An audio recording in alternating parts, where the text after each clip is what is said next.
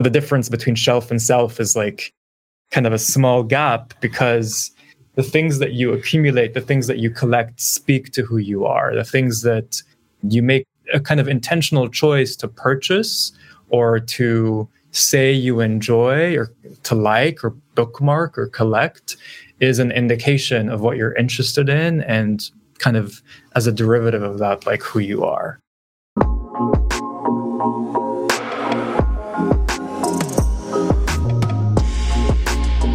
Welcome to the Unstoppable Podcast, the official podcast of Unstoppable Domains and the go to place for everybody to learn about the latest innovations in Web3, NFTs, and the decentralized web. Join us each week to hear from experts, entrepreneurs, and the early stage investors that are building the future on the blockchain. Not only will this podcast help you understand why these emerging technologies are so important, but you'll also learn how you can become a pioneer in the metaverse.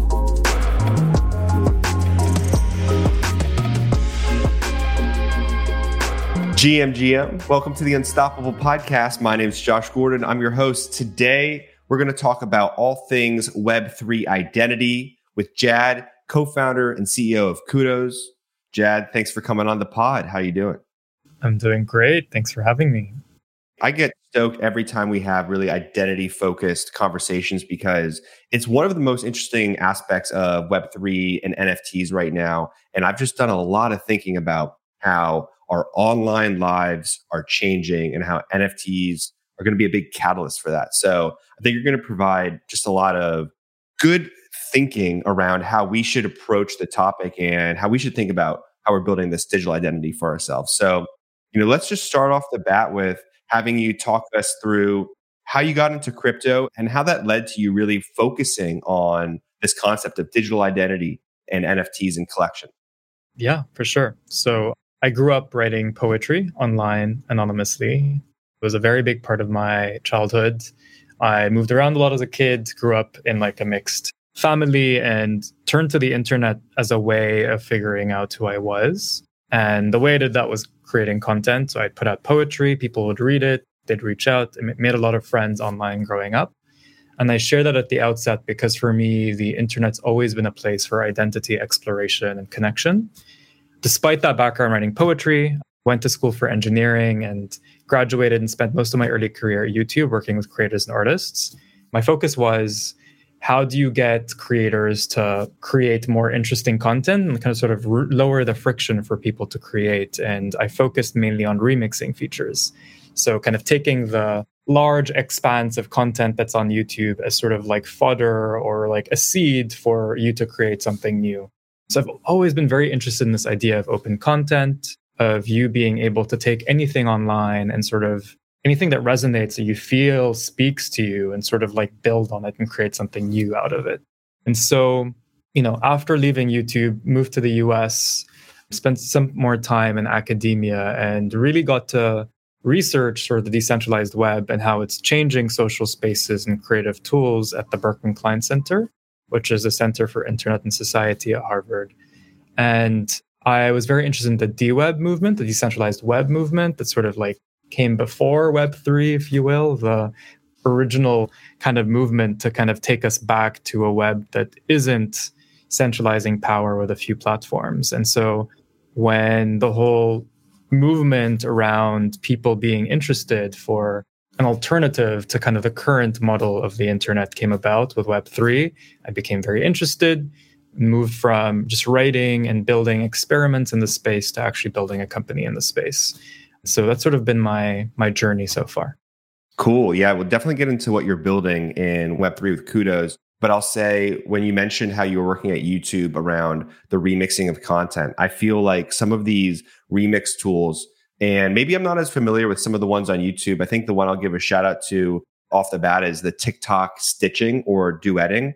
It's like the concept of composability, but we're just seeing it in the form of media and some of the, the apps that we're able to use. Just being able to take some piece of content and transport it and make a, a new remixed version with really a couple clicks. It's never been easier today to remix content. And I'm excited to see how we get into that with NFTs too.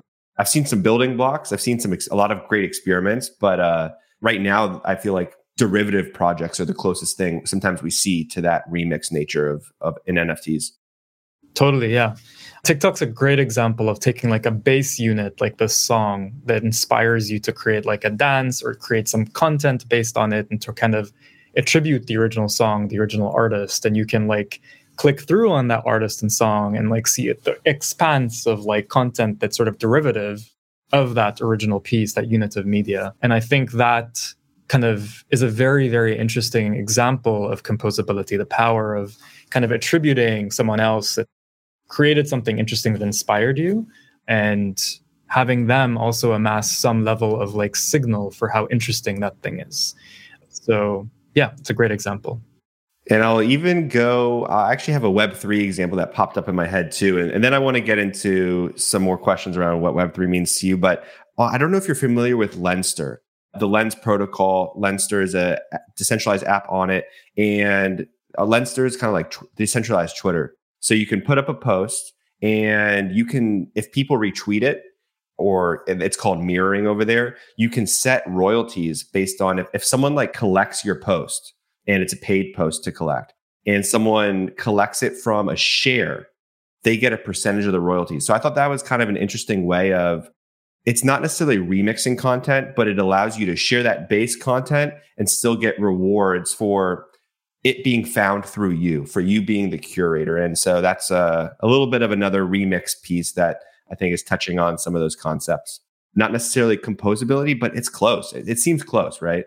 Yeah, I mean, just one one more thing on this before we jump to the next question, which is like linked data. The kind of concept of bidirectional linking came up in the very beginning of the internet. There's like a W3C consortium and like working group that's focused on like how do we think about bidirectional linking or like being able to attribute other places where this content is coming up. And so yeah, kind of this question of composability and like linked data has existed for a very long time. And it's it's really interesting that it's becoming a part of common language and like what people find interesting with the rise of Web3. Yeah. Okay, cool. Linked data. That's that's a good term for me to think about when I see that kind of feature. I wasn't really sure how to put it in a non-Lenster terminology. So, okay, good to know. So, I want to now talk about digital identity. And I, I read your blog post from shelf to self, and it was so good. I got a lot of quotes that I think I'm going to reference during this next segment of the pod. But just to start off, what does Web3 mean to you? Yeah. So for me, Web3 is based primarily on the premise that there's an alternative to exploiting users for data to make money. And that instead of like having closed platforms that are sucking data out of us, that there is a world where our data is our own and that we can take it with us between platforms. And a lot of this might be based on blockchain based technologies, but it might not be. So I think in general that Web3 will be successful because the number three is what's after the number two. Like what comes after Web two, it's Web three. It's not necessarily because of blockchain based technologies, I think although there's a high likeliness that kind of like energy and momentum and people that are thinking about how decentralized tech and blockchains play into social space and creative tools will be the people that sort of cause this shift and bring about this next iteration of the web.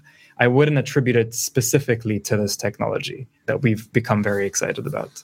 Mm, makes sense.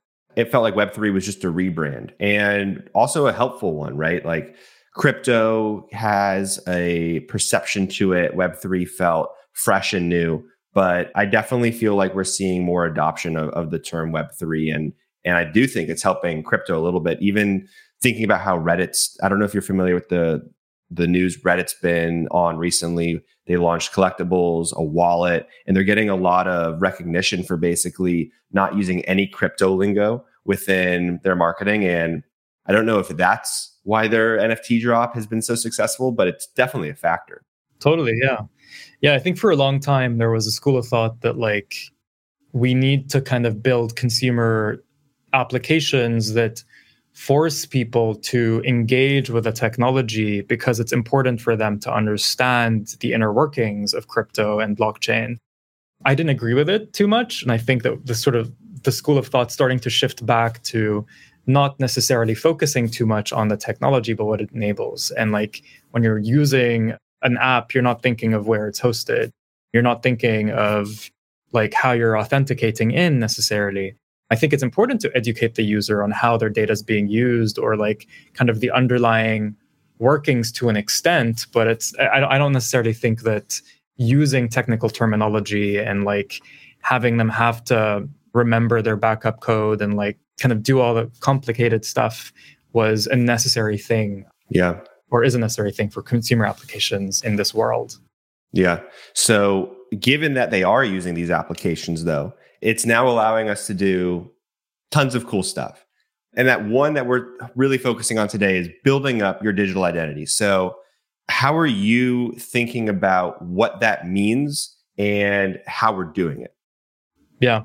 The metaphor that I use most often here is your bedroom. And if you think about your bedroom as your own space where you feel like you can, where it feels like a sanctuary, it feels like your own little hub with all your things. It's where you have your like closet with your clothes, your bookshelf with all your books, your vinyl collection with all like the vinyl that you've accumulated. It's a place where you can choose to invite people to come into the space.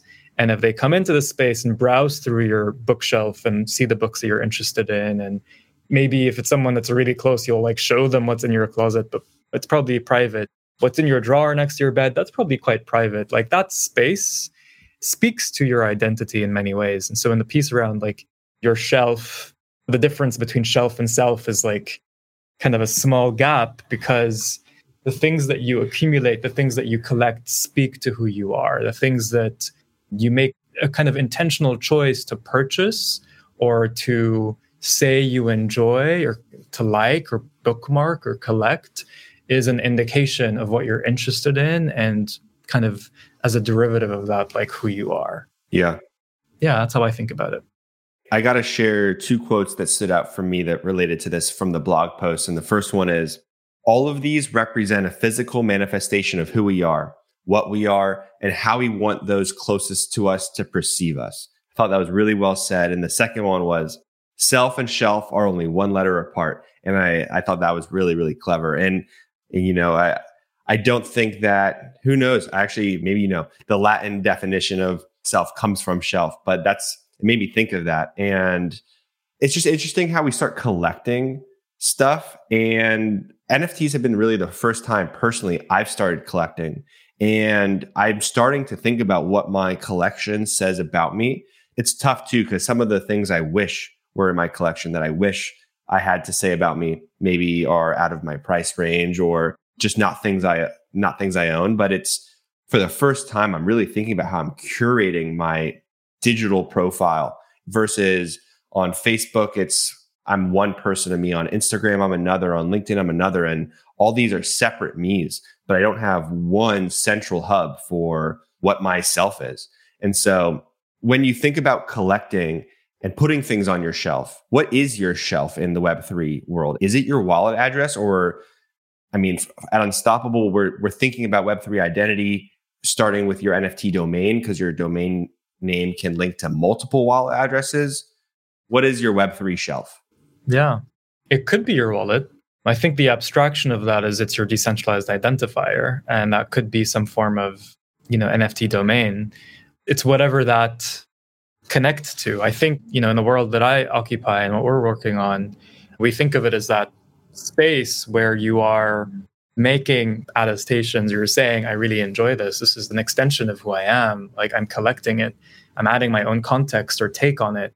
And bring it into a space that as a whole the aggregate describes me is sort of like who i am and you know if i were to kind of like take a step back a little bit and think about like how do we construct our identities in the real world beyond just collecting in a bedroom i use that metaphor i think it's the things that we experience that shape us but also the interest and taste that we develop over time and so like I grew up in a mixed household. I moved around a lot as a kid. My parents influenced me. My community influenced me. Those experiences shaped my identity.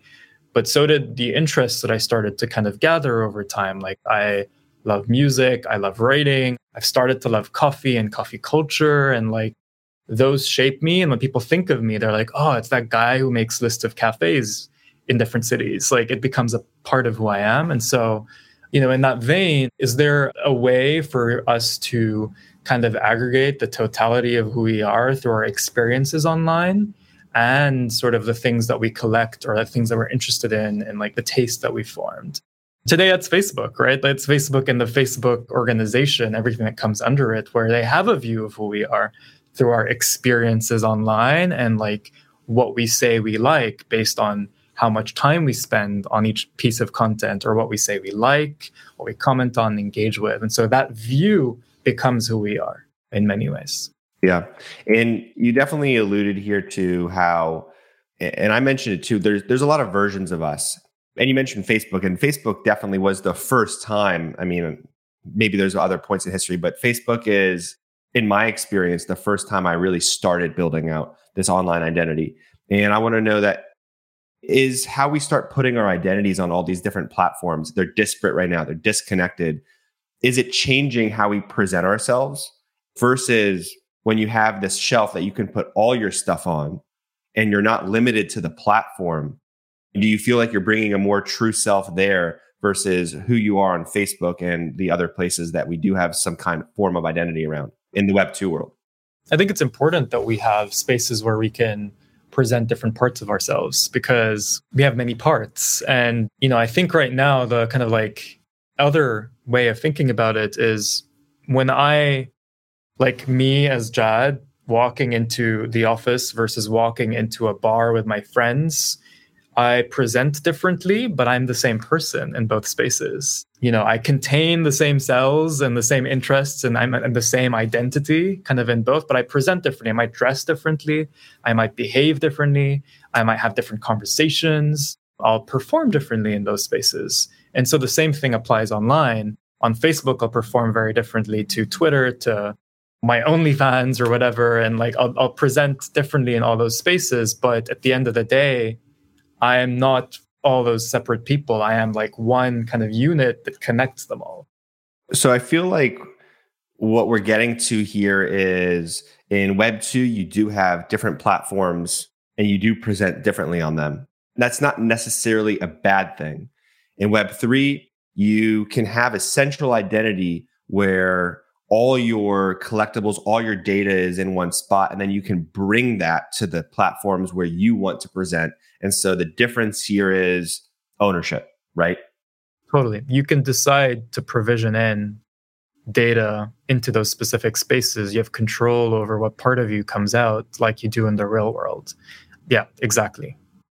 So we just talked a lot about NFT identity, digital identity. And as I was listening to that, I had a thought, and it was just if I'm a skeptic, if I'm a Web3 skeptic, I'm not sure about all this. I feel like the digital identity I currently have on Web2 social media platforms is suitable enough. And I'm asking the question why do we need this? Why do we need this version of Web3 identity? What do you have to say to that?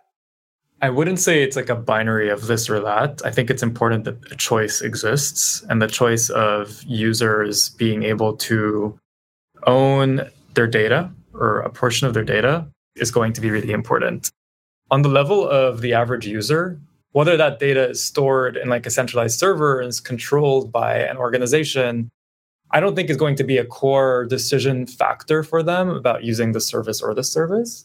But it's going to be really important downstream, I think, that there, there's a lot of momentum in the direction of data ownership. Like, one is lack of trust in centralized organizations, institutions, and platforms, sort of on the level of society. If you ask people if you can choose between owning your data or not owning your data, which would you choose? I think they'd vote for owning data or just because people like ownership over not owning stuff legally, like the EU with GDPR and like all the kind of movement, regulatory movement towards giving more control back to the user, I think is forcing a lot of platforms in that direction as well. But I think the real power will come downstream when there's more utility for owning your data. Like if your data is interconnected, like who you are on Spotify and who you are on Instagram and who you are on Twitter is connected and controlled by you, then that might even lead to it in a direction where there's even better personalization in apps where you're not siloed into kind of these different parts of yourself, but you are your full self. And that utility, I think, will drive us in direction where developers will make the choice of enabling users to own their data because it's going to be more valuable for them downstream. So I think that's that's where it comes in. At the end of the day, it's it's kind of a choice at this point. A hundred percent. I mean, it allows you to, like you said, bring your full self to be able to bring the pieces of data you want to the table. But when you talk about utility, I mean, that directly hits on something that we're thinking about a lot at Unstoppable. We just passed the 500 milestone in terms of integrated partners and the opportunities for how you can attach on chain and off chain data and bring it to each one of these partners and how that changes your user experience or the promotions or rewards you're offered. It's so vast. I mean, every integration changes the opportunity for what data you can bring to the table. And I think for users, that's really exciting. Totally.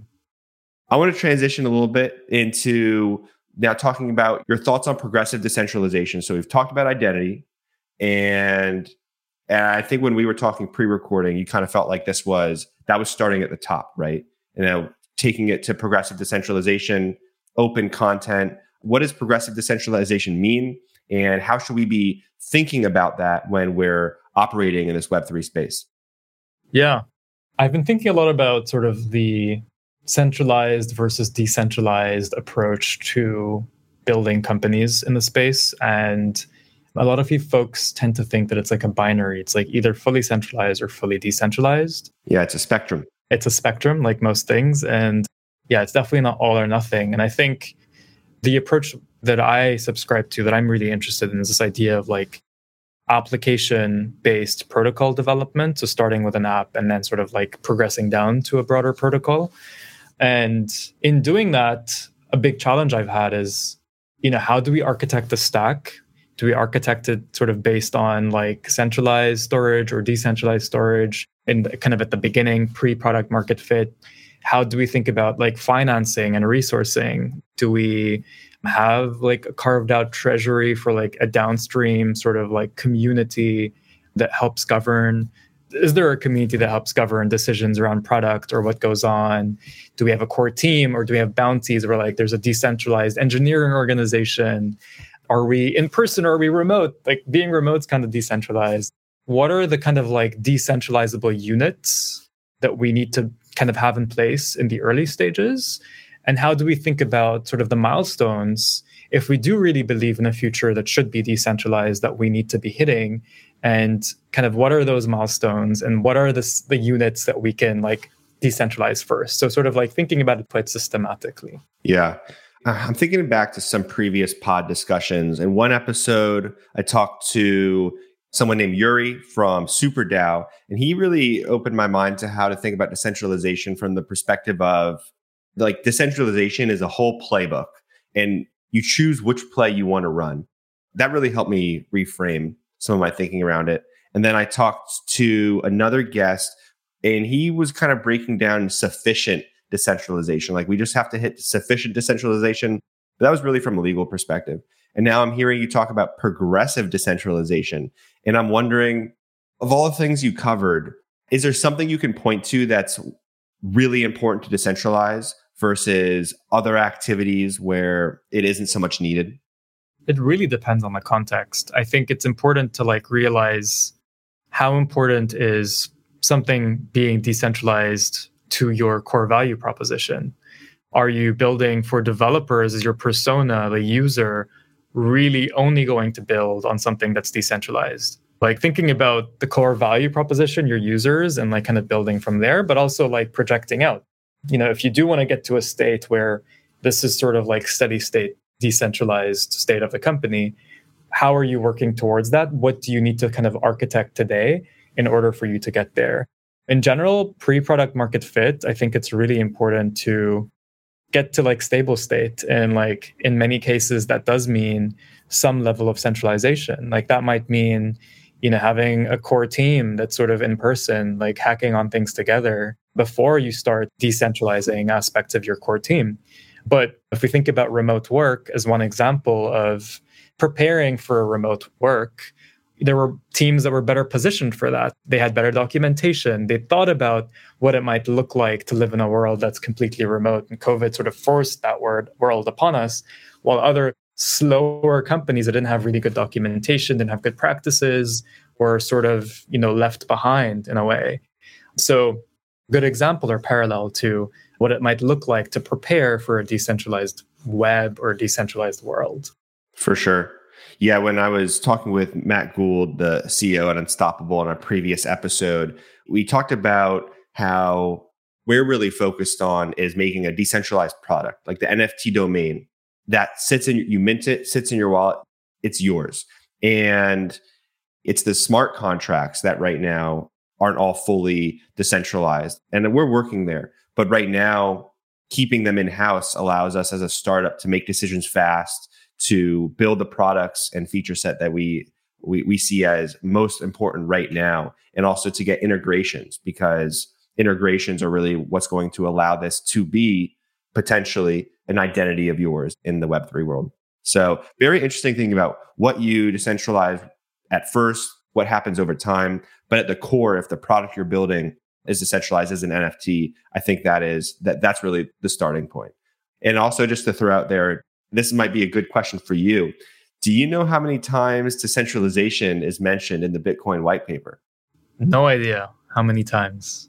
Zero. It's mentioned zero times the word decentralization, which is just interesting because its security is much more of a concern than decentralization. Obviously, decentralization is one of the ways you get the security, but that word is not mentioned. So it's it's interesting how we have that conversation so much on Twitter and, and whatnot. But uh, in the white paper, the thing that started it all, it's not mentioned. I was just going to add one thing, which is I think there are a lot of companies as well that tend to say that they're going to be decentralized and they they remain decentralized on paper and not really on practice. And so there's also this element of like I don't think people know how to navigate towards a decentralized state or have a, a kind of like a fixed meaning for what that is and sort of throw it around almost as a like a status signal or as a promise that's not kept. And so the piece that I'm currently like writing and thinking about is this idea of like what does it look like in practice? When do you move the slider to become more and more decentralized? What are the components that you need to think about? So it's a work in progress, but I think that's sort of what I'm trying to address for myself and hopefully for other builders as well. Yeah. And is there anything you want to share around protocol versus product when it comes to to building? Yeah. Oh, that's a hard question for so many builders. I'm talking to a lot of builders today that are thinking about how do we allocate resources across protocol development or kind of like interface layer building. And, you know, if you're building protocol first, the challenge then becomes how do you aggregate developers to sort of like build on top of your infrastructure? And so like allocating resources to that versus further protocol development. Or if you're working on an app or kind of like an interface, like a core layer, app layer thing, are you thinking about extending down the stack and like developing a broader protocol? And if so, when do you do that shift? Because building a really great consumer app is very hard. And so, like, if you want to crack that and then crack kind of the protocol layer, um, that's like trying to hit two birds with one stone. Yeah. What is an example of a protocol right now, too, just to set that definition?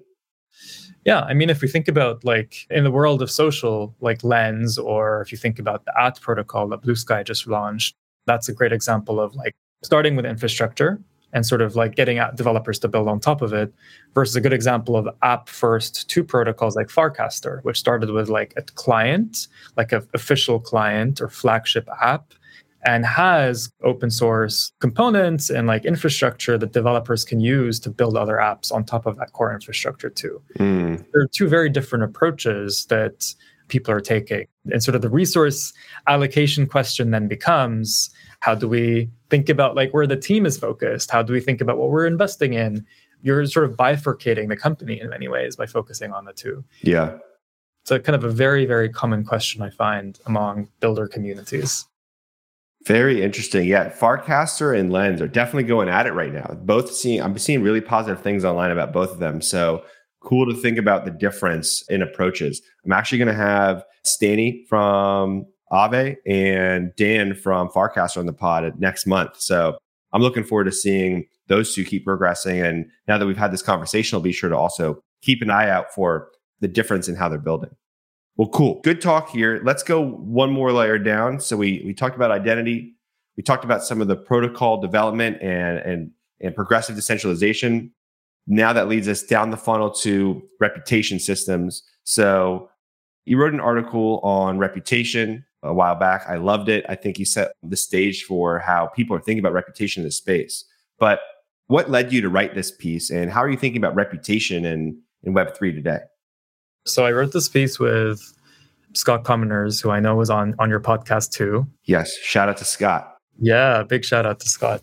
And we wrote it as a reaction to what we were seeing in the space, which was when token, right? Like and, and like launch token at initiation or like at start of project and the speculative like downstream impact that that, that had and sort of the eventual shutdown of many of these projects. And so we were reflecting on what is sort of the cadence again, or like ordering or sequencing of how you might think about these reputation systems or these token systems for various projects. And so what we developed was essentially this framework around a two token system.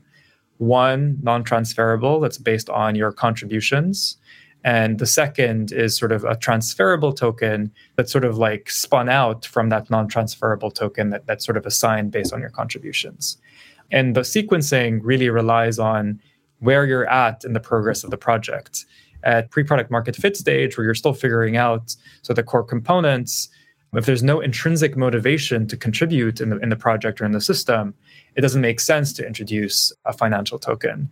And so we were talking about sort of starting with a reputation token and introducing one further down the line when there's some stable state, proven intrinsic motivation to contribute. So that was sort of what the piece was was explaining. We go in much more de- into much more depth. And I think the last thing I'll share here was we relied a lot on precedent. Like if you think about games, games have points and coins, a lot of them. They might call them different things, but points are things you aggregate based on your contributions, how well you're playing the game. And with your points, you can get these coins that you can spend in the economy. Like you can buy shields or whatever for use for yourself, for your character in the game.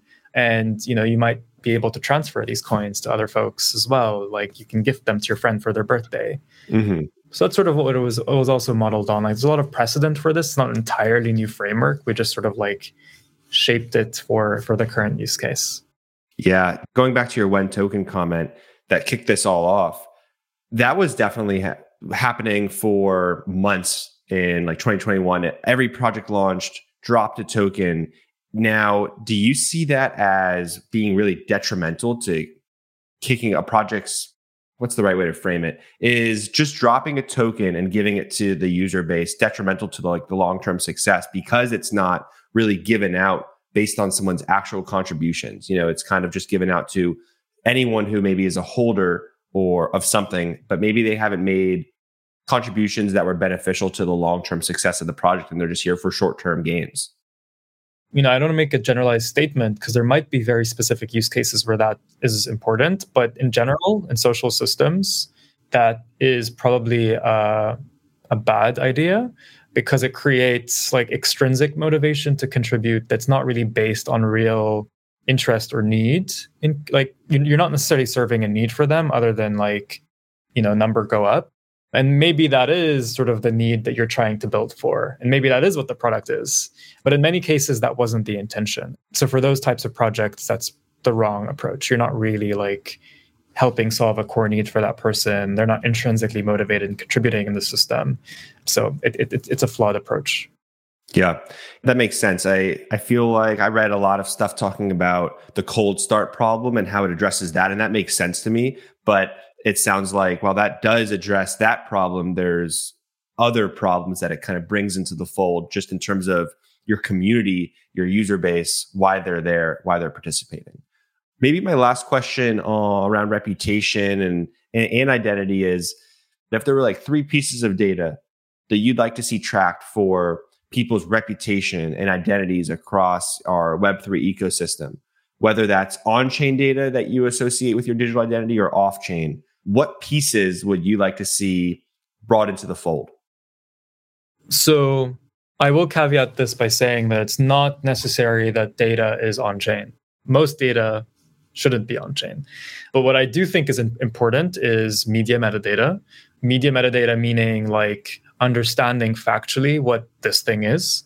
Like this thing, this URI, this link is referencing this song from this artist. Like that's really important media metadata that should be publicly queryable and is currently very difficult to query. I think the other one is general like sentiment or context around media. Like this is what the impact of this piece or this is what people think about this piece on an aggregated level. Whether that's on chain or off chain is I'm uncertain about, but should be quite easily accessible. And then the last thing, which I think is really important, and this should definitely be off chain, is any form of interest or taste data around users where they're able to port that in or provision that into apps and get personalized experiences and get sort of like full control over what's going on in that specific uh, instance. So those are those are three. Yeah, no, love it. I appreciate you throwing that out there. I'm just I'm very curious and thinking about what those pieces of data we'll we'll see tracked are. I also don't believe that it has to just be on-chain data. Definitely off-chain data. There's so many interesting use cases for how bringing off-chain data, attaching it to your digital identity, and then being able to go out onto the internet can have significant impacts on the way we do things. But then for on-chain data, just right now we're looking at simple wallet transactions. How can we give badges out to people for doing certain on-chain activities, whether that's minting a, a certain collection, hitting a certain threshold or milestone in trading, being an early user of a dApp. It's interesting to see how you can just tap into these smart contracts, look at the transaction history, and use almost the transaction history as being able to give certifications for doing something. And right now we're giving those in the form of badges, but I do know that's going to become much more mature over time. Before we get to the one two web three segment of the pod, I do want to ask and or give you the chance to share what you're working on at koodos and how that kind of relates to the whole conversation where we've been talking about too. I know we kind of talked about the blog post, but didn't necessarily dive into what you're building there. Yeah, for sure. So we're very interested in open content, open interest graphs, and taste graphs. And so what we're working on specifically is essentially a form of a digital bedroom where you can collect things that you like from across the web with your own commentary and context. So you can think of it as like a media wallet. So that's the core app, the flagship app that's sort of live in closed beta right now with a few thousand users actively using it every week. And we are very interested in how this might kind of move down into a broader application or protocol that we're calling MediaGraph, one that we you know we don't believe in protocols that are controlled by one company but rather a consortium or collective of companies. And the main thing we're trying to solve for there is two things. So one is content that's like open content. So you're you being able to understand what this media references. So the media metadata example that i referenced earlier. So this link this uri references this song from this artist. And this is general sentiment on this unit of media. And that sort of is in the direction of helping us get to a point where users are able to transition or move around their interest and taste between apps. So, kind of making that possible or easier for app developers. So, that's sort of what we're trying to solve for on MediaGraph. Awesome. No, great breakdown. Definitely uh, excited to see you keep building, and we'll keep an eye out for when it comes out of the closed beta. All right. Well, let's wrap up. Let's do the one, two, web three. First question I got for you is who's an influential Web3 creator, entrepreneur, or collector that's really inspired or educated you?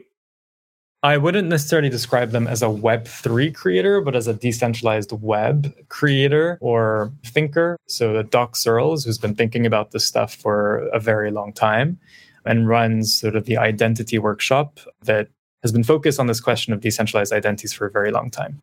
Mm, great answer. I haven't heard that one before. I'm definitely going to look them up and, and do some more research on their background.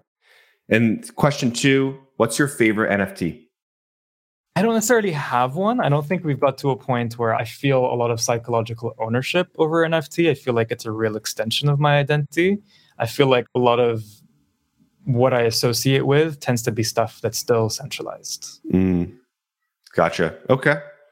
The question three is in five years, what's the craziest thing that we'll be doing in the metaverse that people just aren't thinking about yet? Definitely not working in virtual offices, which is I think what the Oculus sort of direction is. Yeah. I think if you're long distance, like virtual dating just feels like it's just obvious, sort of being in the same space as your partner. Yeah, virtual dating. I feel like for some reason I haven't thought of that actually. That is definitely something people aren't thinking about yet. And that makes a lot of sense. The internet dissolves geography. And so if we can learn from people across the globe, why wouldn't we also date them? So that'd be crazy. Long distance relationships take it to a whole new level. Well, this was an awesome conversation, Jad. Thank you for providing your perspective on identity with us. Can you let us know for anyone who, who's listening and wants to go find you, connect with you afterwards? Where can they find you on the internet? Yeah, so I'm on Twitter, Jad underscore AE. You can follow my newsletter or blog, which is blog.koodos.com. Awesome. Well, thank you everybody for listening to the Unstoppable podcast. I appreciate you for being here with us and spending time listening to our conversations. Please, if you enjoyed today's episode, drop a like, subscribe wherever you're listening. It really helps us keep growing. I'll catch you next week with another episode of the Unstoppable podcast, and I'll see you in the metaverse. Peace out. Bye.